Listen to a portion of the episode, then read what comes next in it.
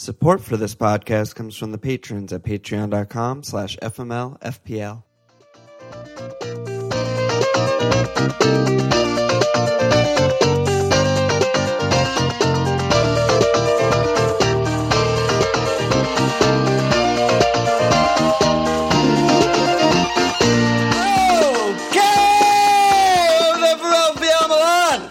That's Walsh. Game week one in the books. How'd the whole routine feel to you? Waking up 4 a.m., all that shit. I mean, I woke up at 1 a.m., 2 a.m., 3 a.m., like opening my eyes. Is it 4.30 yet? Is it 4.30 yet? And then finally it was, and I was so happy. Holy shit, that is madness. I love I, it. what are you talking about? All I want all year is this to happen, and it's just those two days are the best days of my life. Yeah. Yeah. Saturday, Sunday, I felt so good to wake up. So uh, good. Yeah. Oh man, it was awesome until the actual game started, and then it was fucking. I was saying to um, someone like, much like I am in person, I feel like I'm pretty good at giving advice. Like the Slack league is flying. I feel like my rate my teams, my transfer suggestions before game week one were all like pretty good, and then like when it comes to managing my own life and my own team, I'm just a fucking nightmare. We'll get there. How'd you do? Uh, 74 points. Pretty, pretty, feel pretty good. Uh, 447k OR slash game week rank. Um, I mean, defense carried me. I had a, a whopping 21 points on my bench, just as, as according to plan. Uh, a little bit upset about benching my double Palace defense in hindsight. However, you know, going into game week one and, and really watching the, the Fulham Palace game, we, we should have conceded. Wayne Wayne bailed us out a lot, but Wayne you know, was Sa- amazing. There's also that Stonewall pen. Yeah, Stonewall pen not given. So, you know, Sakho seven and, and, and Wan-Bissaka 12. Obviously, a lot of us had Wan, Wani Biz on, on the bench, but overall, 74 points feels good. I mean, I got Robo Mendy in and I should get some price rises and team looks okay. So I feel good. Shaw, dude. No shout out for Shaw. Uh, fat fuck. I mean, I don't even know what he's up to. The, the goal seemed like if he had that exact moment 5,000 times, he would probably score a goal out of it once. Yep. I, I don't know. I, I You don't transferred know. him in like an hour before deadline, and he Yeah. comes in with an 11 Shaw- pointer. Oh my god. I've actually been shitting on Shaw more than maybe any other player in the entire league leading up to the deadline. And I had not had him tinkered in my team for one second. And then, you know, Friday happened? morning, Friday morning madness hit. It's just, I had PVA in, so I, that's a bit of a whitewash since they both got 11 or whatever. But I, uh, my wife didn't want me to have Ederson, and, and last time she didn't want me to have a player, it was Lewandowski in the World Cup fantasy, and, and we see how that came in. So that that threw me into the depths of fucking nightmares. And you know, Allison is a, a girl's name, also happens to be her sister's name. So I was like, this will set the universe straight. as little as little as I believe in that, I don't believe in that at all. But you know, you kind of do. Yeah, and, you kinda do. The broken clock's right twice a day, but my wife's clock is right every second of the day. So I had to, I had to do it. I had to do it. And she led you to the fucking promised land. So Yeah. her. So, so you know, I took Trent out, put Shaw in. Shaw with the goal is just bananas, and then.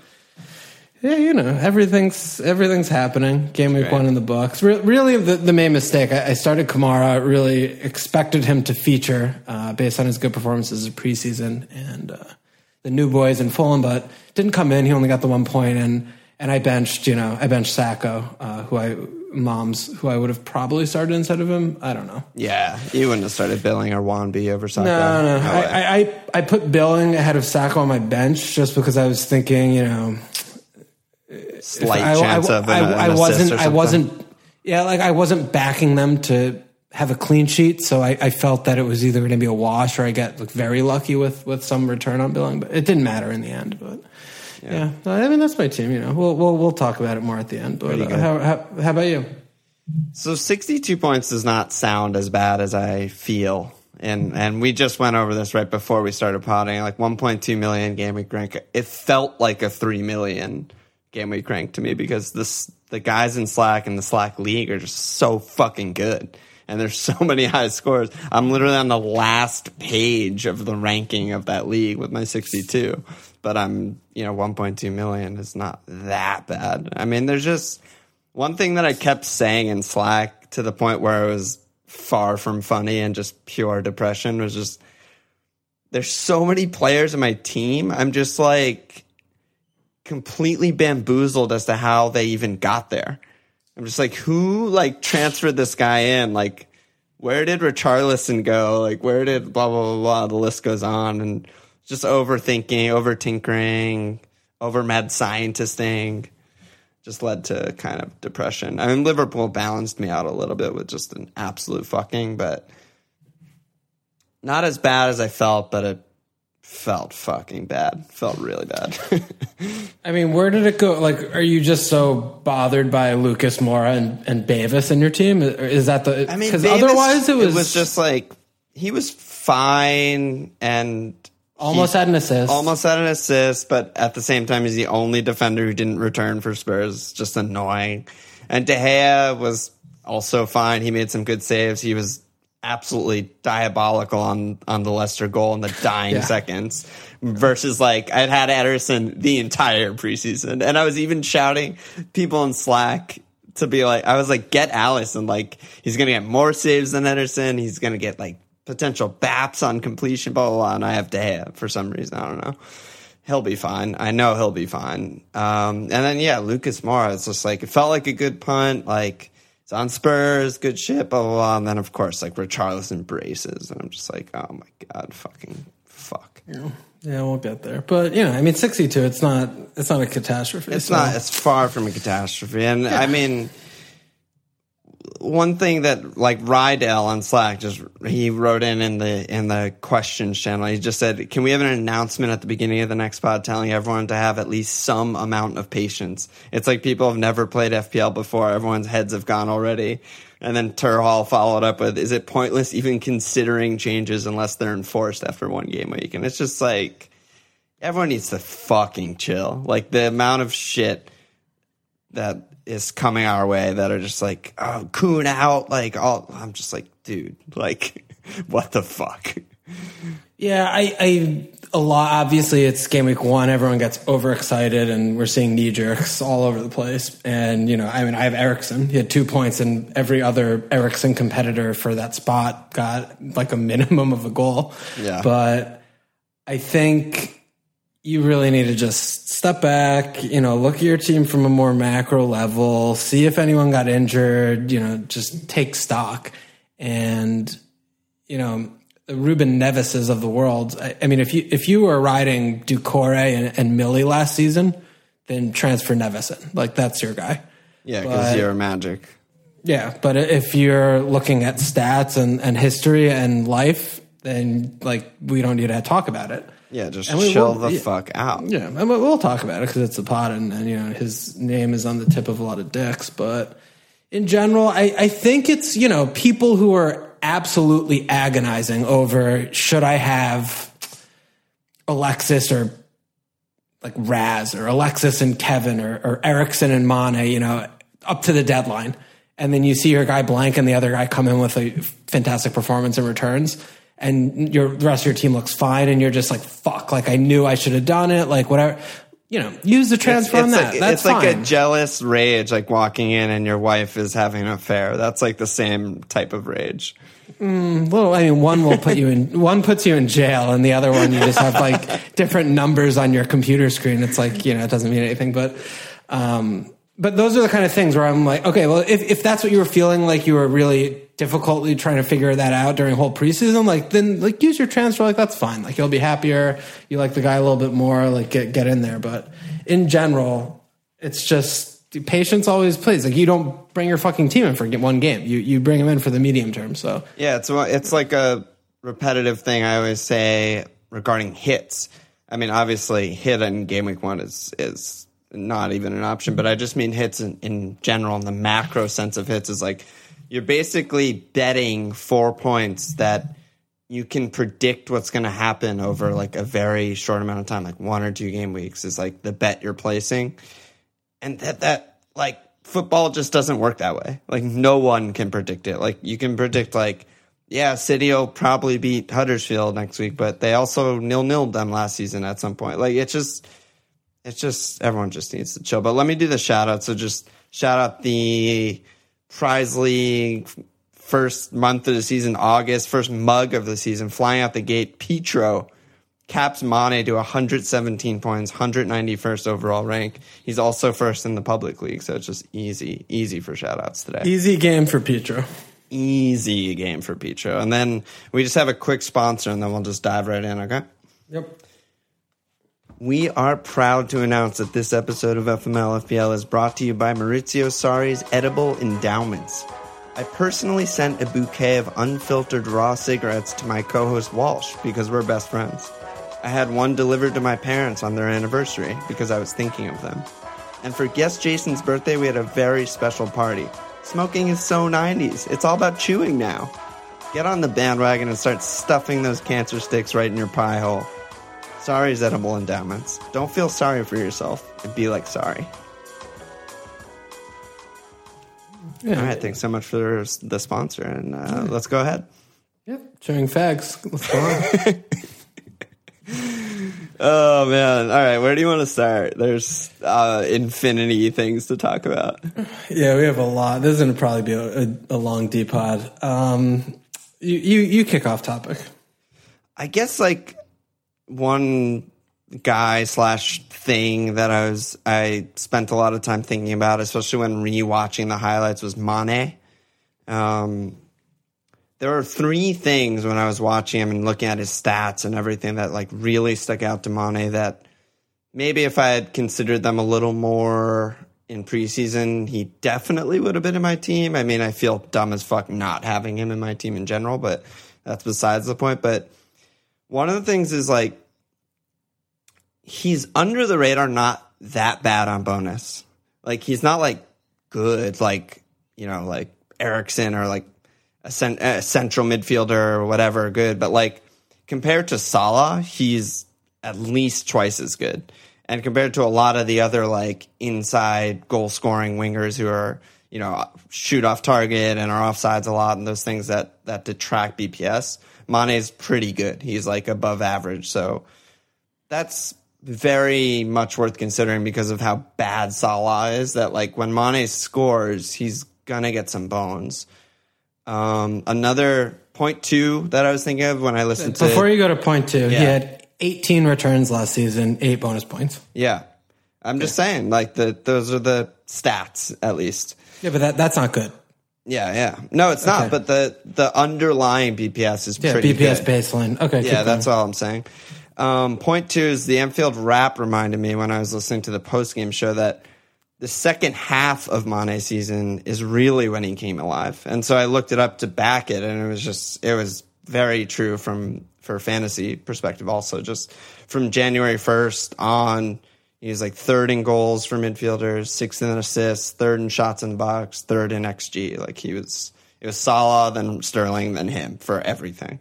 So that's a thing. And then the last and thing, and maybe most important thing regarding Mane is just Naby Keita. I mean, they were on the same side all game. All of Keita's passes went to Mane. They were just fucking side passing each other all day. And then Keita was just covering that left side where Mane last year had to like kind of learn how to play sort of a number 10, like deeper than, than Bob and Salah. And he had to really like cover for Robbo and like kind of play that side. And he just didn't do that at all. He was like as far forward as Salah, which we didn't really see at all last season. And Bob was was the reserved one, and Keita was just covering for him. So I don't know if there's any any standout performer from game week one that I'm like, fuck, I really really want them. It's probably Mane. Yeah, I mean, the second goal was, you know, he was five five feet, five yards, however Yes, so you want to metric it offside. So that's a little bit misleading. The Braves should not have come in, but Yes. I take your point. You know, he had four four goal attempts in the box. He created two chances. He was in and around, and yeah, it's an astute observation about how Keita kind of unlocked him. He didn't have to drop deep, and he was really playing very far forward the whole time. He didn't really have to focus on defense. Also, must be said, you know, Liverpool a lot of people are like just like we'll get to Arsenal, but a lot of people are shitting on West Ham because you know they didn't look good. Obviously, no no one looks good when you go to Anfield. No one's going to look good when you play City home or away. You know, you're these two teams are so far and away the best teams in the league. It's it's not close. So you know, if you're if you're a sixth place aspirant or lower, you're going to just hope to get a point against those teams. So, you know, West Ham went in, they they just parked and and they Jack Jack was just like roaming around in fucking fuckman land and it was just a nightmare. So, you know, they're going to have a lot of games like that and you Yeah. got to expect them to run run the score up. So, No, it's very it's a very good point. That goes hand in hand with the like patience thing. I think too is like, yeah, Arsenal looked fucking bad. Like they couldn't really create anything. Like blah blah blah. Like City, City are fucking insanely good, and Liverpool. It's like they haven't conceded a league goal at Anfield since February. February, yeah.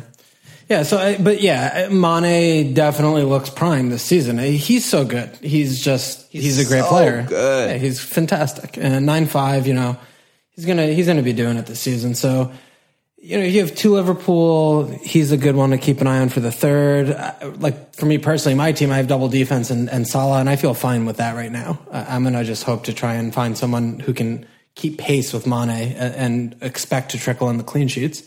Right, so that's actually a good place to maybe like segue to because I I also have tr- um, sorry double Liverpool defense and Salah in, and I think a lot of people are struggling that with Liverpool and with City having like two defenders and not being able to get in Raz or whatever new guy that they want to transfer in. It's like, how do you go about weighing if that's okay or if that's just a bad thing to like use a City or Liverpool spot on, you know, a five million defender or in your case a goalie versus getting in like a, one of the best, you know, attackers in the game. It's hard for me. It's hard. I, I think that one thing that must be said is, is captaincy plays a big role um, because Mane is a, a premium asset, and you can only afford so many of those with with Salah. And uh, Mane, Salah could have had a brace as well. He had two insanely good chances that he fucked up, and then he scored a goal as well. So at this moment, you're not going to really, in like sane mind, be captaining Mane over Salah unless if you're going without Salah completely. In which case, Mane is. I would argue Mane is essential if you don't have Salah. Yeah, yeah, Because, yeah. you know, absolutely. we we yeah, you- we answered that question on last week's pod. Like, yeah. Okay. Fair. And uh, to be f- throwing the word essential around, we don't do on this pod at all. No. And uh, this would be a, a scenario where I would stump for that that argument. That said, I think that the you know per point value value per million of, of the defenders for Liverpool is just off the charts. And six, five, five. You know, five if if Gomez sticks, Trent, Trent. it's they're going to keep you know 16 cleans conservatively i feel like you look at the game the way the game went against west ham. West ham are coming into the season touted as like you know top eight. They, have a lot of good skillful players. They went to anfield and didn't create a single actual chance. They had maybe like two half chances if you watch the game carefully and that's being kind. Um, Uh, they're going to be having these games at home time over fi- like hand over fist every single fucking week it's going to be like this unless if they play West like Ham arsenal the and up. lowest xG in the league this week. Yeah, I, so there you go. I mean that that says it all. And you know, it, West Ham are not like fucking Brighton or you know Huddersfield. I, yeah. yeah. it, it, so the clean sheets that are bankable at Anfield for the rest of the season, you know, they have fucking seventeen more games. There's it's going to be good. So. I like trying to figure out where to put the money elsewhere instead of having money and having double defense, especially with Robertson. Alisson got a bonus point, which is absurd. He made one, like one or two saves, and Robertson just like the assist. He's putting crosses in. He, he's just fantastic. So Slack fucking exploded when the Robbo to Salah happened. It was just uh, like yeah. the Slack ownership percentage of those two players is 100.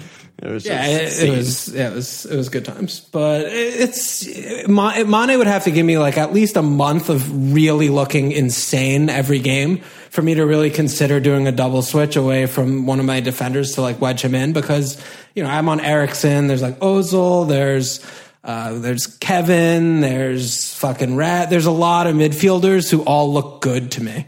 Even Ollie. We'll talk about Spurs later, but there are a lot of midfielders that look good to me, and but the defensive bankability of, of the Liverpool cleans feels so safe that I, I I'm not bothered by Mane not owning him personally. Yeah, value is such a tricky thing, and I have not attempted, nor do I have the skills to attempt to like quantify what in this case, four and a half million is worth if I were to figure out a way to get rid of Trent and bring in Mane. But there's just no way in hell that four and a half million in, in transfer value is worth like how many more points is Mane going to score than Trent? Like 60, 80? There's no fucking way. That's so much money. Yeah, but you have, probably need to look at it in the two person, like in the combo, because it's going to be the midfielder defender versus Right, midfielder. right, so, right. so Trent and X premium versus Mane and you know Sakho or something. Right, right, right. Yeah, that's tricky.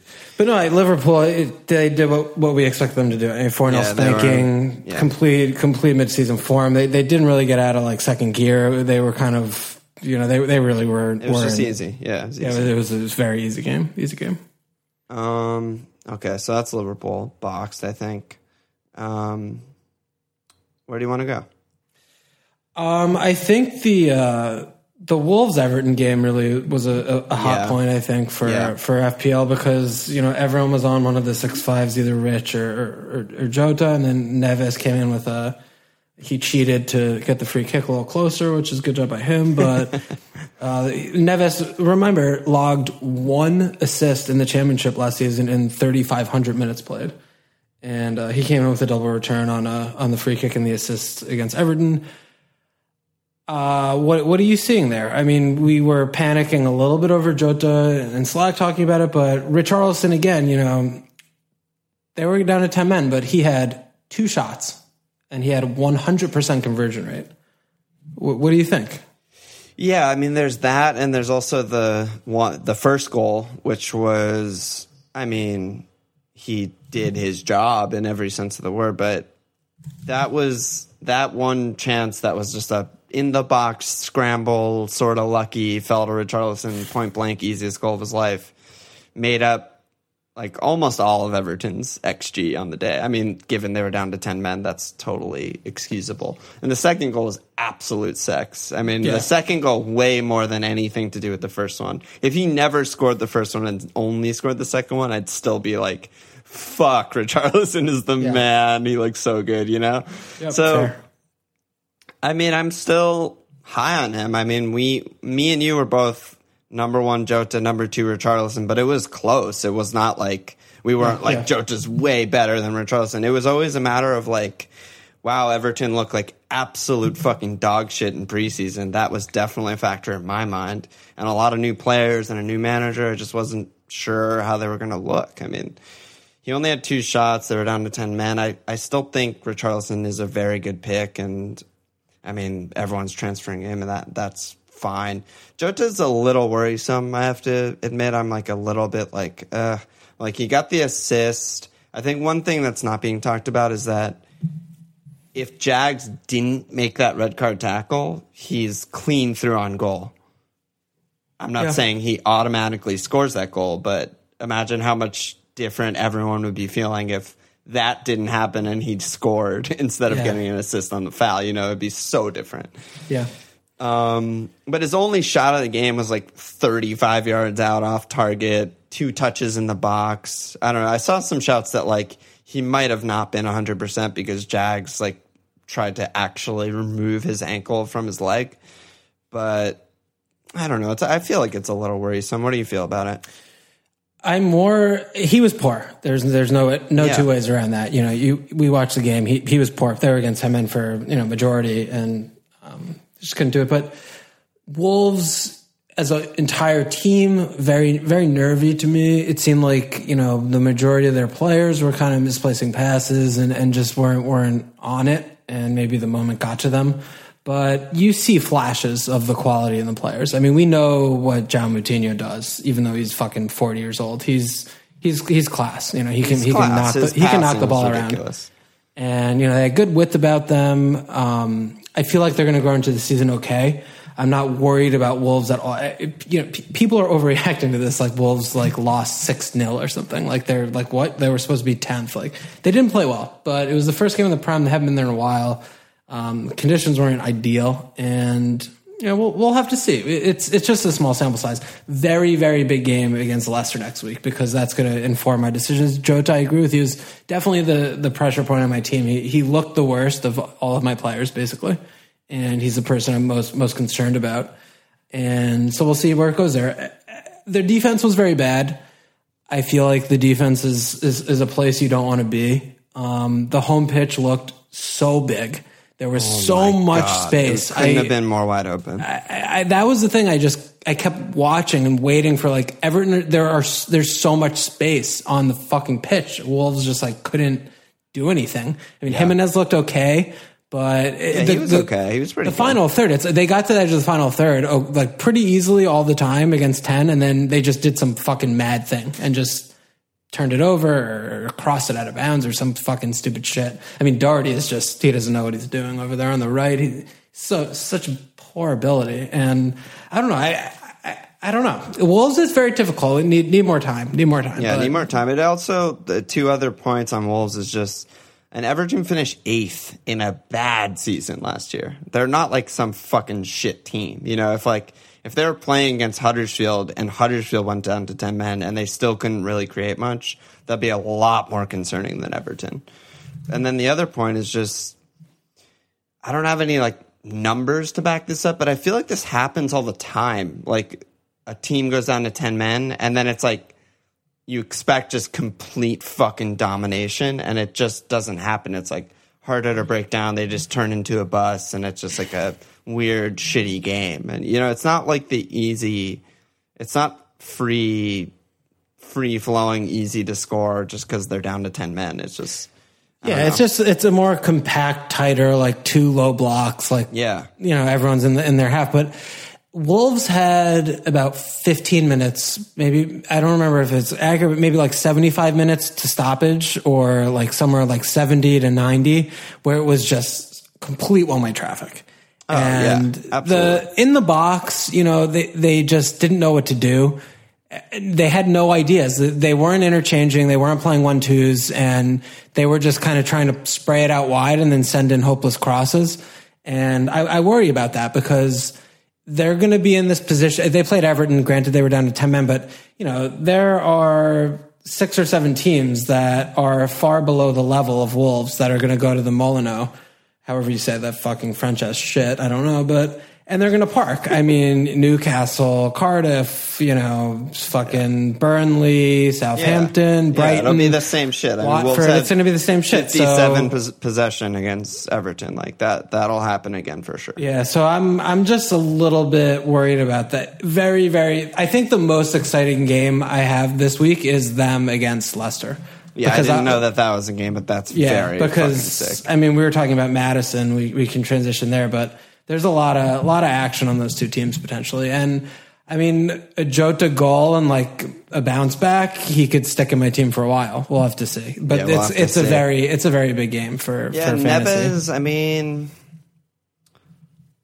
I don't even know where to begin with Neves. I mean, I he's just not a good FPL pick. His he only shoots from like 35 plus yards and they're just he's just a worldy merchant. He's just Ross Barkley. Like he just will score the occasional worldy and he's sick. Like I want to also preface this with like this has no reflection of what I think of like I think of him in real life footy or anything. Like he's incredible. He's so sick. I love him. But for FPL, it's just like you don't want someone who only sh- shoots from 35 yards out, barely creates anything unless it's you know down to 10 men, 90th minute. He comes up and sends in a, a good cross. Like he he might be on pens. It's not even definite. It's just it's just I don't know, not good. I would not feel comfortable at all starting him. Yeah, A lot it- of people are planning on it.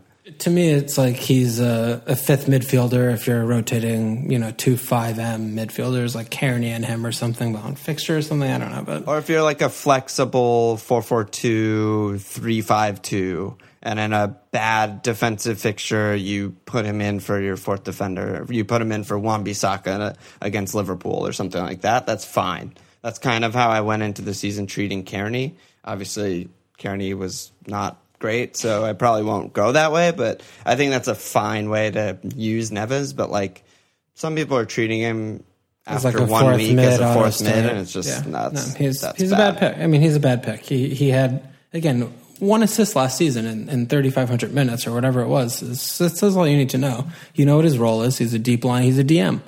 and he, he only shoots from outside the box. And as you mentioned, it's worldies uh, or pens. So you, you don't want those kind of players in your team. And, you know, if, if you had good luck last season with Doucouré, who again, you know, he would take one shot a game for, you know, fucking For the nine, first 10 weeks of the yeah, season. 10, and he has six goals. So, you know, if you think he's going to do that, then go fucking buy him and see how it comes, how it goes in, in the long run. But he's a bad pick, period. Yeah, yeah. yeah.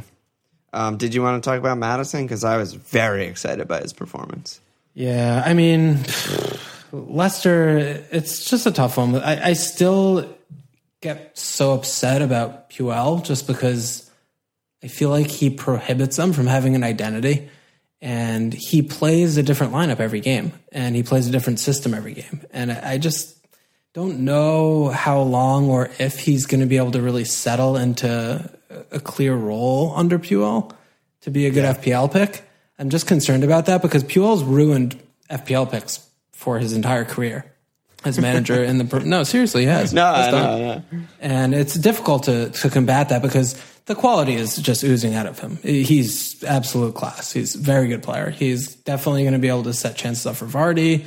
He's clearly the main man. He's young as fuck, but he was, I mean, he was going after it against United. And we have a little fitness issue with the knock, and he came off early, but he looks great. And Leicester's fixtures come come around, but the problem that I'm seeing is in the medium term that I'm going to need the information while they play these kind of bad teams to see if I want him. And then at the point I do, then it's going to be too late.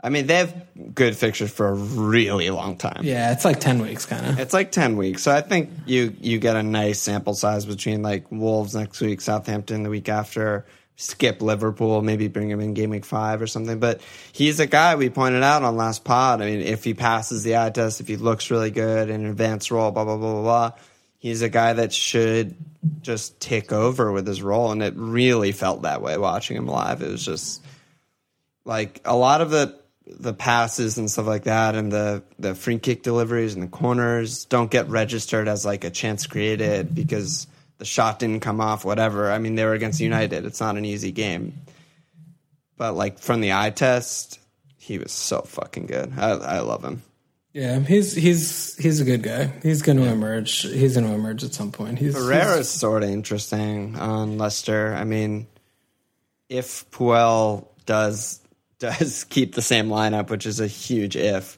then you have an out of position defender playing right wing, creating a ton of chances for Leicester. That's a pretty good deal. Yeah, I, I just don't expect the same lineup at all. I feel like he's going to rip the team apart and, and change everything for uh, for Wolves at home. I mean, it was a, such a weird decision to begin with. Like Amartey at right back and Pereira at right yeah. wing. It yeah, was I, so I think weird. I think he'll put him back at at, uh, at fullback next game. But yeah. Leicester interesting though. I mean, Vardy came in and scored. Uh, Vardy, you know, he's not cheap anymore, but he's going to tick along. He's he's not a, a diabolical pick by any means. No, he's not, but I do expect him to not hit 20 goals again. I mean, a quarter of his goals came from the penalty spot last season, and, you know, that one 24 goal year when they won the title feels very, That's- very yeah, out of place when you consider that. Absolute ceiling is twenty four. Yeah, I mean, Yeah, he needs a lot of pens to, to recreate last year, I think. Especially with no Mahrez, it's just bad. Yeah, fair, fair. So let's go over to Arsenal City. We have neglected that fixture. Um, what'd Yeah. you see there? I just saw a fucking dominant City performance. I mean, first of all, fuck us. All the World Cup lads are fucking ready to go. We don't know anything. No one knows anything. Like Raz straight in, didn't miss a fucking beat from last season. Easily best player on the pitch. Most touches in the box, tied with Kun for shots. He was incredible. But overall, I just saw. I mean, you gave the warning earlier. Don't don't judge Arsenal based on this one performance. The City just fucking bossed that match. It was not competitive. Easy win, I thought. Arsenal was sloppy, kind of bad, kind of weird in the areas where they're usually good. Um, I don't know. If if any positive from Arsenal, I thought when Laka came on, he was he was dynamite, and I was just like, he's got to get in there and start a game. But Yeah. I don't know. Yeah, I think uh, very harsh takeaways for from Arsenal in general, which I have not agreed with in the slightest. I think they had a good account of themselves. Um, you know, they had the little child David Luiz clone in midfield who had his fair share of mistakes, but it's not like they had any, any other options. And plus, he's playing with Xhaka, so he's going to look bad because he had to fucking cover his mistakes. Um, little wee lad Torreira is going to be a player. He's He's going to be so good. I he's an he's an ab- absolute player. But you know, you, you play City, you're, you're going to get battered, and two 0 is not that bad. like No, it's not that City, bad. Yeah, City's really going to beat bad. Chelsea five 0 or something, and, and we're going to be like, oh wow, that two 0 wasn't that bad. And second half, like you mentioned when Laka came on, they definitely had chances. They they could have scored a couple goals. I mean, Yeah, they, they, had like they the had some classic chances. game where you you create a million almost chances and then you fuck up the last pass or something Yeah, like that. or someone was like stupidly offsides. Hap- Yeah, seemed like that so happened times. six times. Yeah. and so I feel like Arsenal are going to be totally fine this season. I oh, really Oh, yeah. liked a lot of the things I saw of them. The other thing that was also very fascinating to me was Emery was trying to actually play a tactical game, which I have not seen from them with Wenger in my my life. I mean, my following English Premier League life playing Ramsey, you know, furthest forward, like throwing players all over the place on the pitch in their roles. I, Wenger's never done that. I mean, he he's it's very clear. It's like you're playing here, you're playing there. He had like Ozil playing in the midfield three, but then in possession he was kind of drifting back inside. He was trying to hide Ozil. I feel like to not have his like defensive responsibilities like bother like like fuck the team so badly, and, and he wasn't pressing that much. But then he put him into a pressing situation in the second half, and he was doing a pretty decent job at it from my eye in the second half after some subs were, were happening. And you know, Yeah, maybe the that, dumb that that's fucking what. pundits after the game are like talking shit on Ozil, like, oh, he's got to try harder. It's like, Yeah, oh no, I I, I, God, you I, don't, I just I, scum. I don't have one second to listen to that. I don't have time No, that. yeah, but- Rambo pressing from the number ten spot. Shout out producer Nate for pointing out what the fuck is going on because we were all in Slack. Like, Ram- is Rambo playing striker? Rambo's playing striker. Lads, Rambo's playing striker. It was just like madness, but he really like when when Arsenal were countering and in possession, the little bit of possession that they had, Rambo was not playing striker, and he was barely actually got into the box, but he's going to score some goals when they press against worse teams who can't just like easily get through the press. And they press well, and Rambo's the furthest forward, and he has a breakaway, or he's one on one, or something like that. He's gonna. Rambo's a good pick. I mean, he wasn't even 100% fit, and he still started and looked pretty good, even though he only lasted like 50 minutes. Yeah, this is the thing that, that bothers me about you know the, the FPL narrative that I've been reading and, and looking about since since Saturday Sunday is just it's it seems it feels very lazy to me and lack of an imagination where you know they got battered and people are like I don't want to go anywhere near Arsenal attack I don't want to go anywhere near them that they're going to take so long to figure it out like blah blah. They played fucking Manchester City who walked the league by 30 million points last season. And you And know, lost you- no players and only brought in Mahrez. and it's- that's ridiculous. it's just man. it's just not a good job. Like and, they, and they weren't even full strength. Arsenal. They had Maitland Niles at left back. They had a five-year-old in midfield next to Xhaka.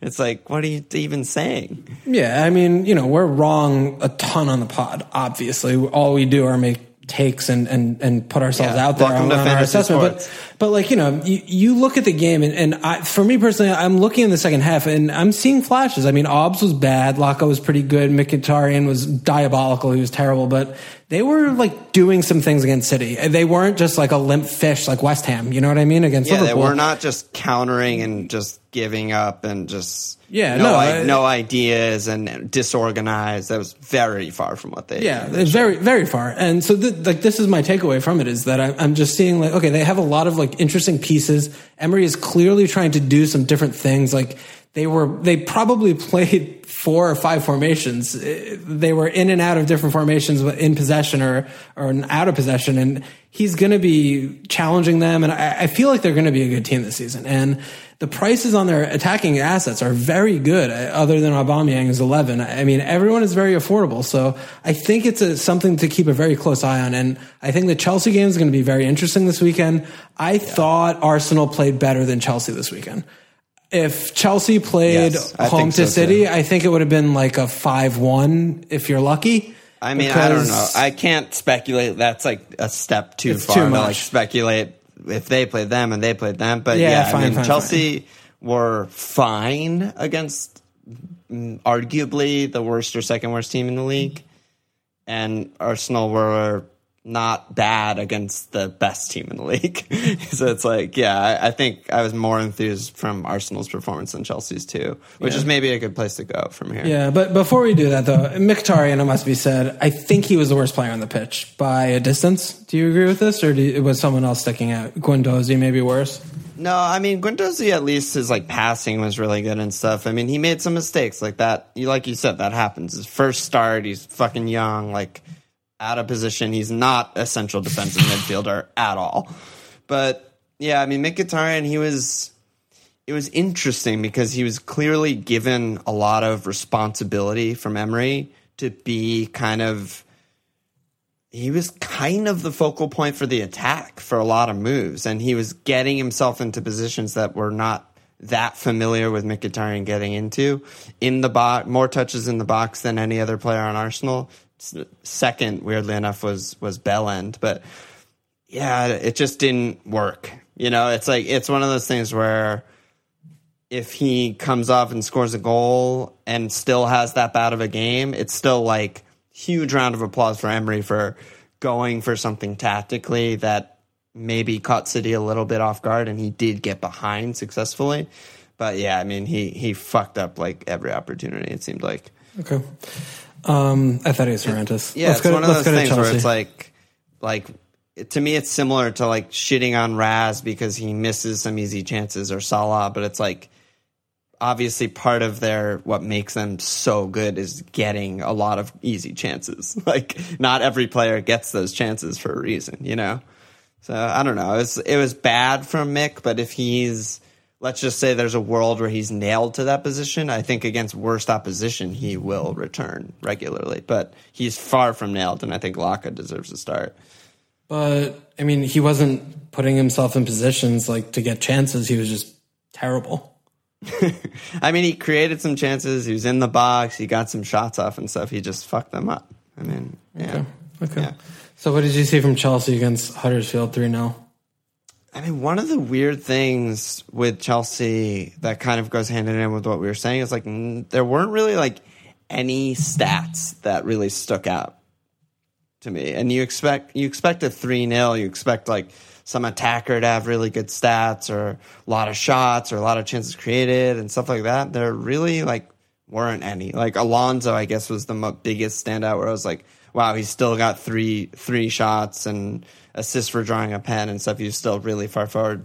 But I think that's more being Huddersfield than where he's going to be all season.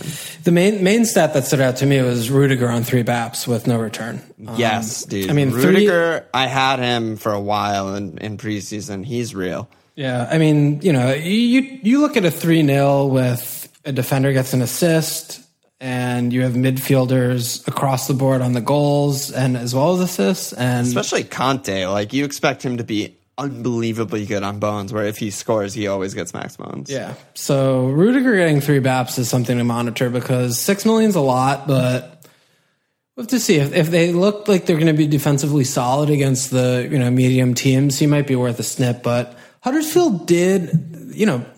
They didn't. It wasn't a West Ham against Liverpool performance by any stretch. They hit the bar twice, I think. Yeah, they hit the And- bar, yeah. they they looked okay, and they're not good. Obviously, it's Huddersfield, but they could have scored a goal. So I- a little bit skeptical on it, but I, I think that's something to, note, just because that's that's an extreme case where He also, Rudiger must he be almost said, scored. like, yeah, he had a really good Yeah. chance that Hammer or Hamer Yeah. or whatever made a really good save on. Like he finds himself unmarked in the box with insane all the, regularity. yeah, all the time.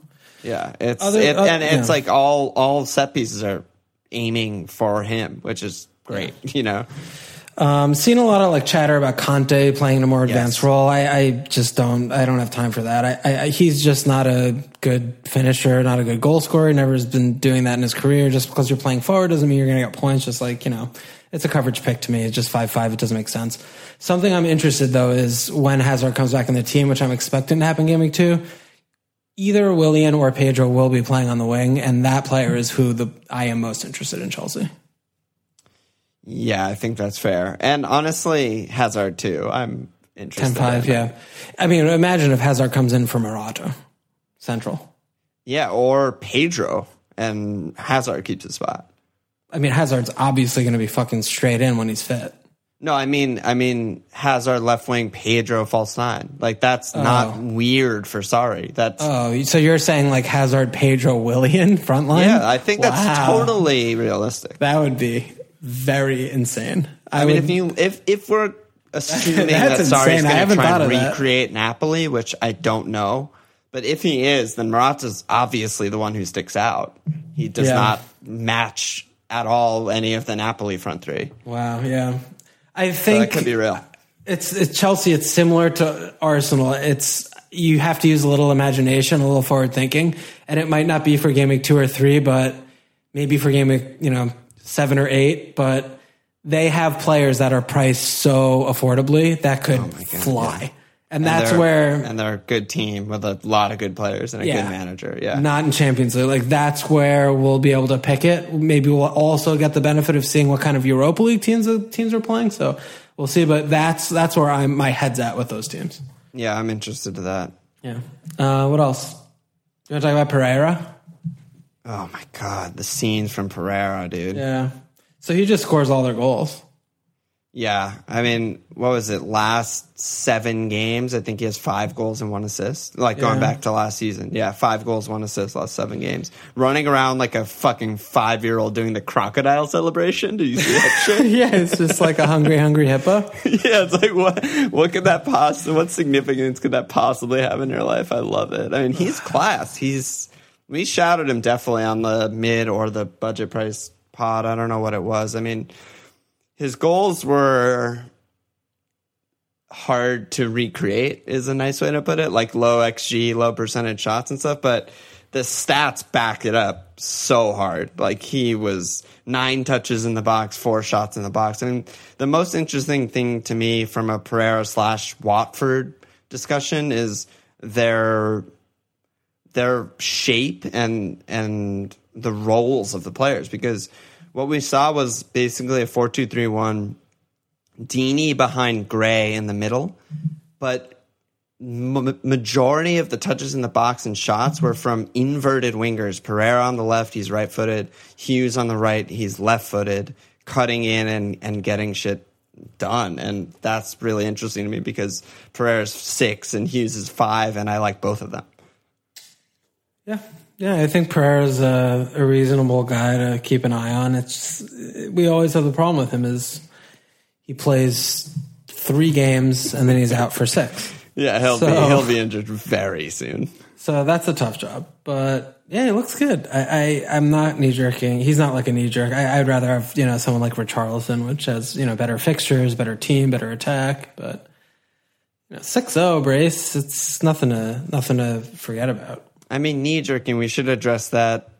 Craig from Slack said, "Question for Pod: Who's the biggest knee jerk in, knee jerk out of your squads?" And the first thing that popped in my head was just the only jerking that I will be doing is my own dick. Oh, hey, hey, No jerking going on here. hey now.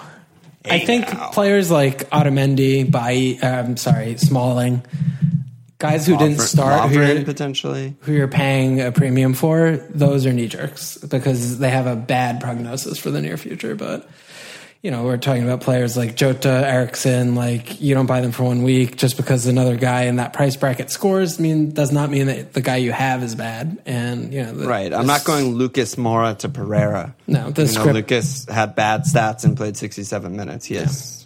Yeah, that's crazy. Yeah, the script can be flipped on its head in uh, in a week's time. So something to remember.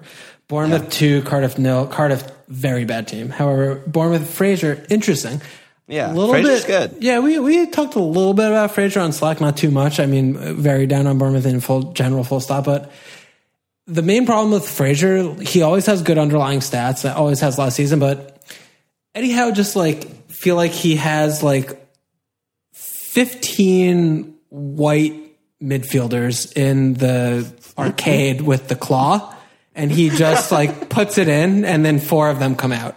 It could Yeah. be Lewis Cook, Arter, fucking whoever the fuck, Gosling, Surman, Pugh. Gosling, like insert white guy, like who will, and Dude, he Eddie just puts Howard them in his team. mid-season form zipped all the way Oh. to his Adam's apple.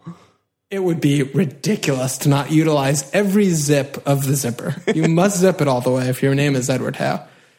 So Yeah. Fraser last year just in and out of the team, you never knew what the fuck he was going to do. Like it's just insane. So this season, it seems like he's talking him up, and he's he's talking about him as a main man. And five five is very affordable, and he's interesting because he's good He's on very backs. interesting. I definitely rate him.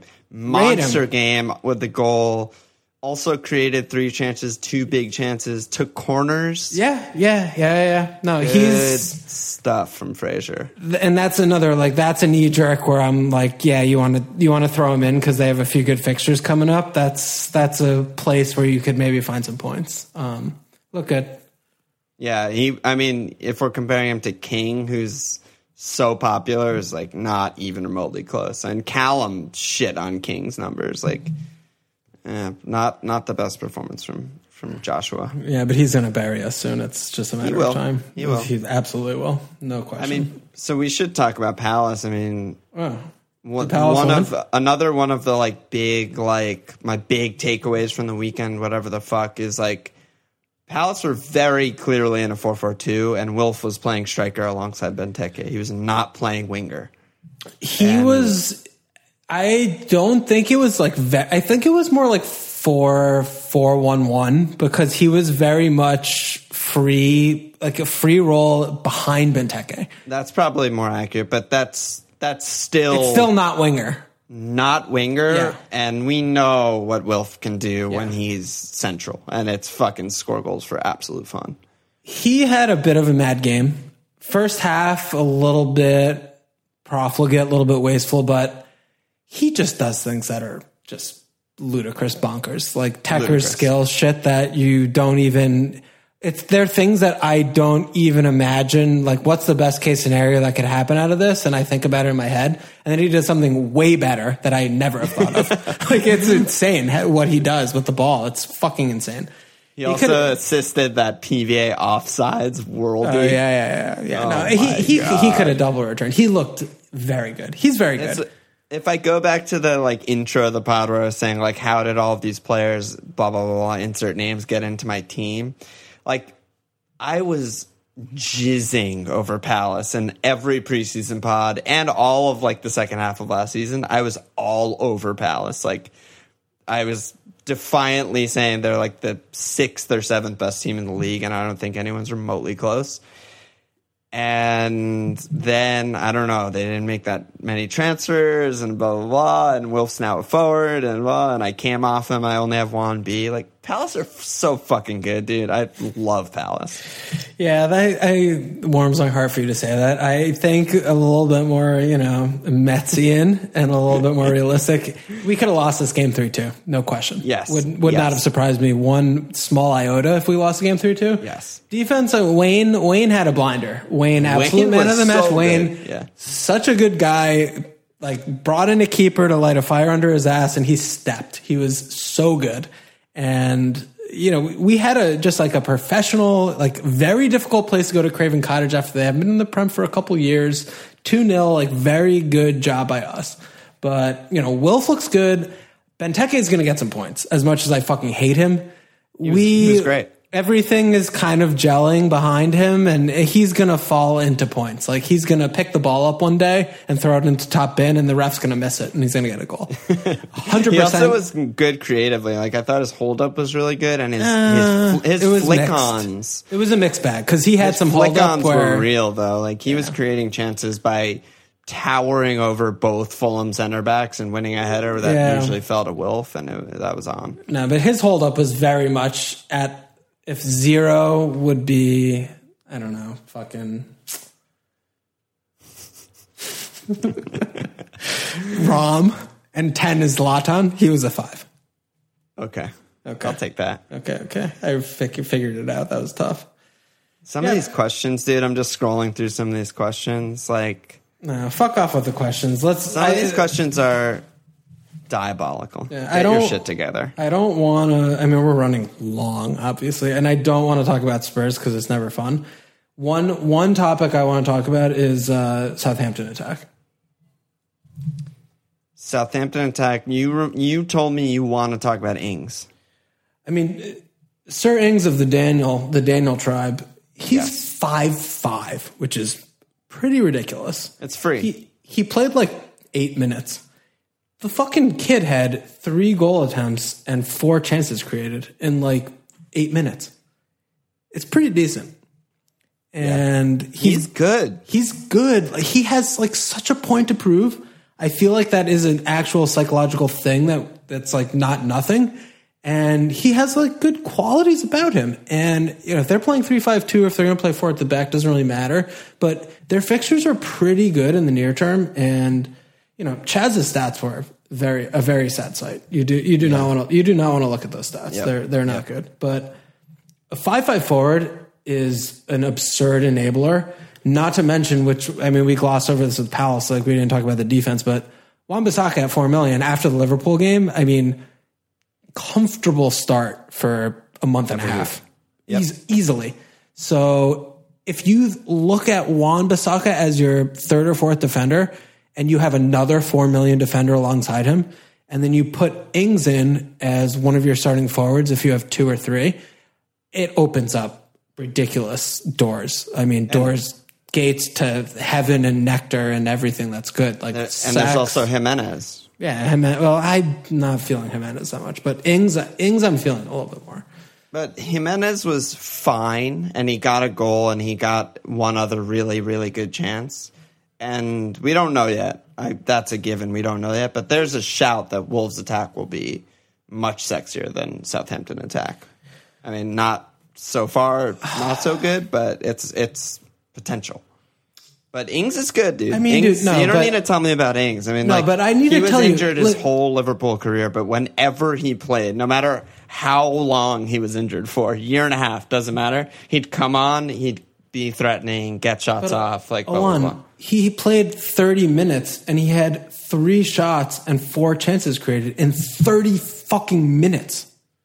Yeah. Do you And understand he's that? good, dude. He's good. That's ridiculous. Jimenez will a- never have a 30 minute period the entire season where he totes a seven number combo of goal attempts and chances created. He will not do that the No rest of the chance. season. and Ings did it his first fucking show. So I feel like Ings is a very serious thing and I'm very interested in him because Arnie carrying a knock, I love him, but I'm a little bit scared. So I'm, think, I'm, I'm thinking about it. What'd you just drop? Just a, a beer. Oh, fuck it. Fuck it. Um, yeah, Ings. Ings is very interesting for sure. I mean, yeah, Spurs. I mean, there's definitely one thing I wanted to talk about. Spurs is it's kind of similar to Rudiger. I mean, Davinson Sanchez is just he's the target for every single set piece they take, and Eriksen is so consistently good on all the corner and indirect free deliveries that he's just he just gets his head on everything. He got an assist. He had another ridiculously good chance that he missed. But if he gets those free headers in the box, close range, like regularly, he's gonna score some fucking goals. Yeah, I, I think three he's. shots, most player in the match, most of any player in the match. I just think he's so poor. He's that. I I think he's bad. I uh, actually bad. I think he's a very bad center back. I don't know if he's going to develop in anything. I think he's terrible. Like I He's would, really young. I mean, I would he should be take. I would take Joe Gomez over him ten out of ten times. Not even, not even close. Spurs fans raging. Yeah, I don't give a fuck. like it's he's he consistently makes two horrendous errors at de- in playing the defense. He's a defender. the The namesake of his position is to play defense, not to get on get his head on fucking Eriksen crosses. He makes two ridiculous mistakes every game, if not more. And he's he's not improved from the amount of games I've seen him play, and, and I think he's poor defensively. Similar to like Aurier, it's like if Aurier is a, a wing back, then that's Oh, you, dude, Aurier is another level of mental head case that That's- we that's what I'm haven't saying. It's seen in a long time. That's what I'm saying. Is like if he's a wing back, like that's okay. You can you can get past it. But if they're playing a back four and he's playing fullback, eh, the kid doesn't know how to play defense. He yellow card or red card challenges anytime someone gets behind him on defense. That's his only Yeah, just slide that's- tackle from behind. That's literally all he knows how to do, and it's it's just shocking. It's comical though. I absolutely love watching when Aurier's in there. Makes, Yeah, no, it's makes great. watching You- so much more fun. It's assist, goal, red card. It should Yeah. just be even odds for all three. He's just yeah, he's his, got his it all. assist was so sick. Oh, it was incredible. The First ball, time cross, Oh, deep my cross, God. inch perfect. Yeah, and then, the- like, the ball he's a was nightmare. insane. Yeah. yeah. Uh, I, love, I love watching that guy. Spurs. I love Spurs. I should just be a Spurs fan. Yeah, you should be a Spurs Yeah, fan. Spurs fan. Um, anything else to say? Nah, I think we're, I think we need to wrap it. Let's let's go to our teams and, and The get out. Stones is a guy that I'm looking at. Oh, I of mean, course, you mentioned Otamendi. If he's out, and it seems like Stones is definitely ahead of Laporte, maybe ahead of everyone. He might just be nailed in the side. He's a fucking bonus god with his passing oh, numbers. Oh, yeah? Highest pass completion of any defender in the game last season. Five five city defender. That's fucking insane thing. Yeah, Stones. Very much keeping an eye on that. The Stones. Should we have a quick moment on Alexis because I'm seeing a lot of a lot of Alexis chatter. Yeah, what's up? What tell, what do you think about him? I mean, people people kind of had him in because they're like Rom's out, he's playing striker, placeholder for other premiums. Uh, If you're looking to to remove him, are you looking at Kevin or to Raz? I think Raz. It's Raz teams Yeah, now. I think Raz is a better pick than Kev. Um, is it worth a million? That's the big question. But if if that wasn't an object, I would. I think I would definitely go Raz. But if I'm not sure if it's worth a million. Very, very not sure. I mean, Kev has that Eriksen attribute of. Not only is he going to just take over, be a top five midfielder by season's end, but he's also he just he's a machine. Like he doesn't miss games or take rests or get subbed off ever. He's just plays ninety every week, and that's an incredible feature to have. But and I, Dave Dave was saying this on Slack. I mean, like we're just seeing the beginning of Raz. Like last season wasn't like a breakout year, and then he's to come back down to earth or something. Like he's still young and just getting better. And I mean, he could he could easily score over twenty goals. There's absolutely no reason not to. And he had 17 assists last season. Raz is good. I think Raz might be better than Kun. I think he is better than Kun. Kun just Yeah. has pens. Yeah, I, the match is it's. I think we're overreacting. I mean, No, I, I, I don't. I genuinely don't think it's an overreaction. I think it's been kind of like a underlying thing of the, the shifting sands from last season, where you know Raz is getting into his peak and Kun is fading away from his peak, and the gulf was very clear in the game against Arsenal. I mean, there was no comparison between Raz and Kun. Raz was five million times better. No comparison between Raz and any single Yeah, player no, he was by far the best player on the pitch. Not close. Not even fucking Oh close. my god! I just unreal. I just got a flashback to Bilva, which I'm glad we didn't talk about. But yeah, need Raz, that. I don't need that Raz is Raz is good. He was priced at 11m for a reason. He's fucking good, and he had 35 combo last season. He should he should probably be in and around 30 this season, and he's just a great guy. He's a great guy. We have so many questions, but we're not going to do them. Yeah, no questions. Questions at this pod. Yeah, I mean, the questions, if they're answered or not, they very much inform a lot of the top topics that we end up talking about anyway. So it's still a great job by you guys. Um, let's go to captains. Yeah. So, So- first captain section of the season. That's a fucking fun thing. Yeah. So you're not capping Salah because he's playing against Palace, and that's a thing that you do. So who are you looking at? Yeah, I'm just on Kun. I uh, I don't feel like that confident he's in a feature, but I don't really think I can do anything else but cap him and hope he features. That's Hoping a that he- I hope- thought. You think Jesus might get in there? I feel like maybe both will play this game. I'm not that sure. Um, you know, you never know with Pep, but it's the kind of thing where you can talk yourself into different narratives. It's like, oh, they're playing Huddersfield. He wants to get Kun going, so this is a great game for him to go and like score and get off the mark. You know. But then you're like, oh, it's Huddersfield. They suck. Like Champions League's coming up. He's going to want to make sure he's rotating. So just, you know, whatever. Yeah, who the It's- fuck knows? Who the f- I don't fucking know. I wish I had but- Raz. Fuck me. yeah, but it's just you know, Huddersfield at home. I have Kun. It's it's it's going on. If now. you're not capping him, it's Huddersfield at home. Then like you should not have him. Is really what it comes down to. yeah, but I if I if I if if you guys weren't playing Palace, I would cap Mo for sure. Oh Like, no, no, no. uh, I, yeah, I mean aside from Mo, for sure. I think yeah, Mo's yeah. easy captain pick. No, Mo, no thought Mo, at all. Easy captain pick. Would never think about it again if I was a fucking Wolves supporter. It would be on Mo. I would not think about it twice. But as it stands, I'm, I'm on Kun. But I think Mo's a pick. Are you, are you going on Mo? Yeah, I, I have not Yeah, yeah. considered changing it at all. I mean, I, I- think it's a r- ridiculous thing to change it.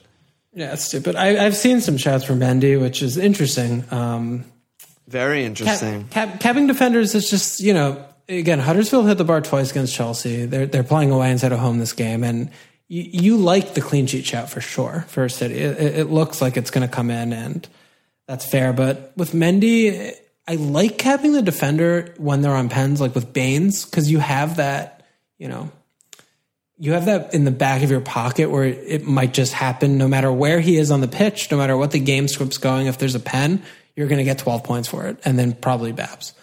But you know, Mendy's not like really shooting that much, and you know his his assists, like one was a, a ridiculous bullshit assist off a side pass, which he did nothing. And you know he's he's far forward and such like this, but realistically, you know, six points. I like going for a higher ceiling than that with Cap. You know, Yeah, the it's assist is very rogue. six pointer.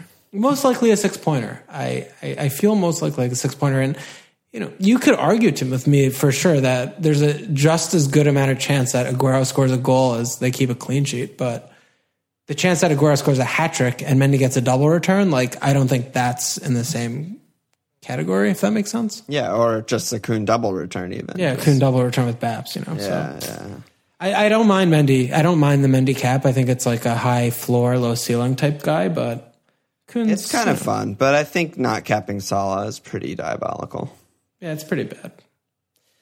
Transfers? Yeah, so you're saving, right?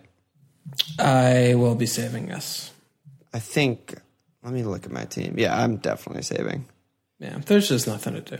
There's nothing to do, and all my guys that I've like kind of looking at. I mean, very small looking at. Like I'm not panicking about any of my players. It's like my Spurs guys are home Fulham, Arnie's home Bournemouth. I mean, like Ozil, I wish you know we knew he had the bad fixtures game game week one and two is whatever. Jota at Leicester, I'm looking at that, but I'm not. There's no chance I make a transfer this week. I'm I am a little bit nervous about Arnie. I, I didn't know he was facing a late fitness check to to I didn't know that either. I probably Yeah. would not have started with him if I knew that. And Oh, also, yeah, he I- he was like he was like mad at his fucking teammates all game. I mean, I it was a he was at, in a terrible position against Liverpool, just in no man's land for the entire match. But I don't know. I feel like last season, once he moved to striker and he was kind of feeling it, he was like very much like a positive team player for them and like kind of a leader on the pitch. And you just saw none of that really against Liverpool. He was just kind of like complaining and like I don't know. I, it was it was not the best debut for him in the side. I feel like you played perfectly fine. He but, did absolutely, yeah. He got like his two shots off.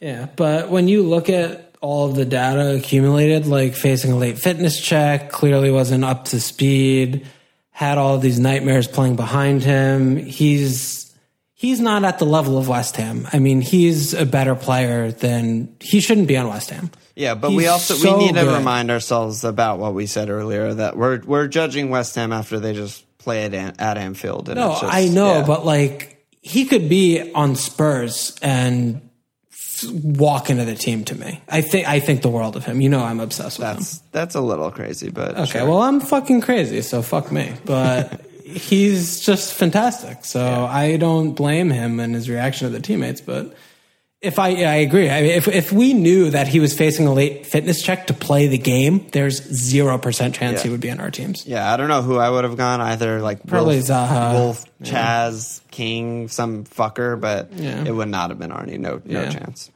Big big game against Bournemouth, though, but we'll see. Well, I mean, pressers could throw throw this upside down. We'll see. Yeah, yeah. I mean, that's the thing with potting, right? We pot at the beginning of the week and we make all the crucial deci- decisions at the end of the week. So it's it's kind of fucked. But um, yeah, that's our team. So let me slap asses. There are a lot of new Patreon signups this week. I am going to be slapping all of their asses, and I'm just gonna rattle them off and just probably fuck up your names. And I'm sorry. And I just we're flying with new signups, dude. We're absolutely flying. Before game week one is the best time to get in, get in all the leagues, get in the goal scores challenge, get in the fucking Slack, and just go nuts. So thank you everyone for signing up and like supporting the pod in the off season. It was fucking amazing.